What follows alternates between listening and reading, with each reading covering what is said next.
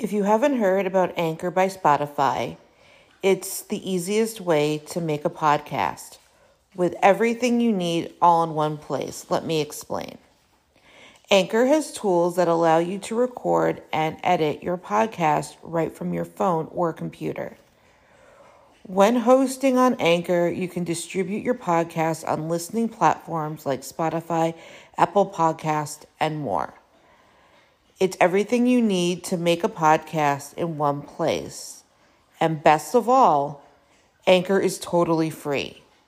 Download the Anchor app or go to anchor.fm to get started.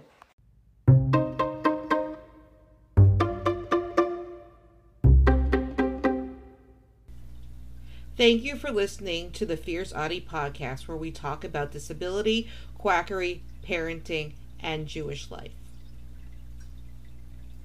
It is no secret that I am a gamer and my whole family are gamers.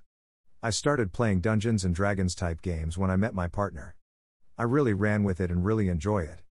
We actually got to know each other at a gaming session and things took off from there. This was after I fell over him going up the stairs. Tabletop role playing games involves a dungeon master slash storyteller, a character sheet, dice, and imagination. The DM is the person who leads the players into the environment that the characters would be in. The character sheet has all the stats, roles, appearance information, name of the character. This gives the player exactly what and be done with the character. It does sound a little complicated, but once you learn how, it is really fun. With our friends living in other parts of the country, we discovered a site called Roll20. Basically, it is an online platform to play tabletop games and it's a great way to meet people. It handles the character sheets, dice rolls, so no one cheats, and other things. Background on the issue My partner is the dungeon master for the game we play every Saturday night. It's several neurodivergent people and a friend we met in a different Roll20 game and knows about our varying disabilities. This friend is takes these games extremely seriously and get extremely competitive when that isn't the goal of the games. She also takes it extremely seriously when it is just a game. This friend, I use this term loosely, we met in another game that my partner ran. She played Sea of Thieves with us and had the gall to tell me what to do with the explosives until I blew her up when I had enough. She did complain that I got tired earlier, but I have seven kids now, a business that I run myself, etc. I lead a busy life, so I am tired out more easily. We hadn't played with her for a while until recently. The situation My partner set up a Dungeons and Dragons game for my kids, a friend from Scouts, who recently discovered she is autistic. Yay! And some other people. It was really a game to show the ropes. It is in D&D 5th edition and I had a hard time getting used to it.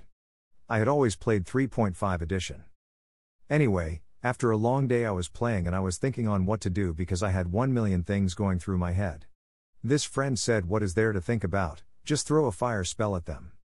She didn't stop to think that sometimes my processing time may be longer. She knows about all our neurologies and does not care.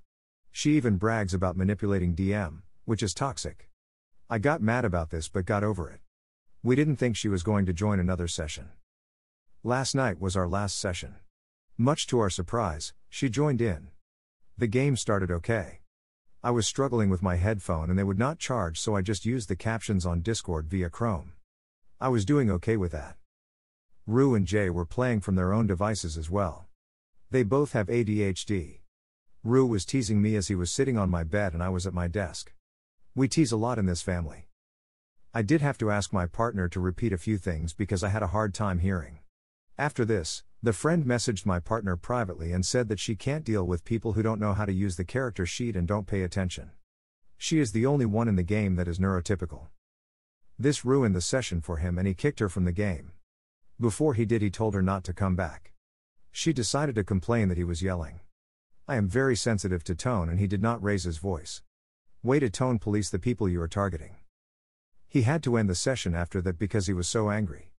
He apologized to the group, but he didn't need to apologize. If she couldn't handle people being neurodivergent, then she shouldn't play with us. She knew about our neurologies very early on. We are really open about them. I found out later that she has been kicked from every game she has been in lately. She is the problem, not neurodivergent people trying to enjoy something. Don't forget to subscribe or follow on Spotify, Apple Podcasts, Facebook, Twitter, YouTube, and Instagram. Keep on speaking your truth and never let your flame burn out. Thank you for listening.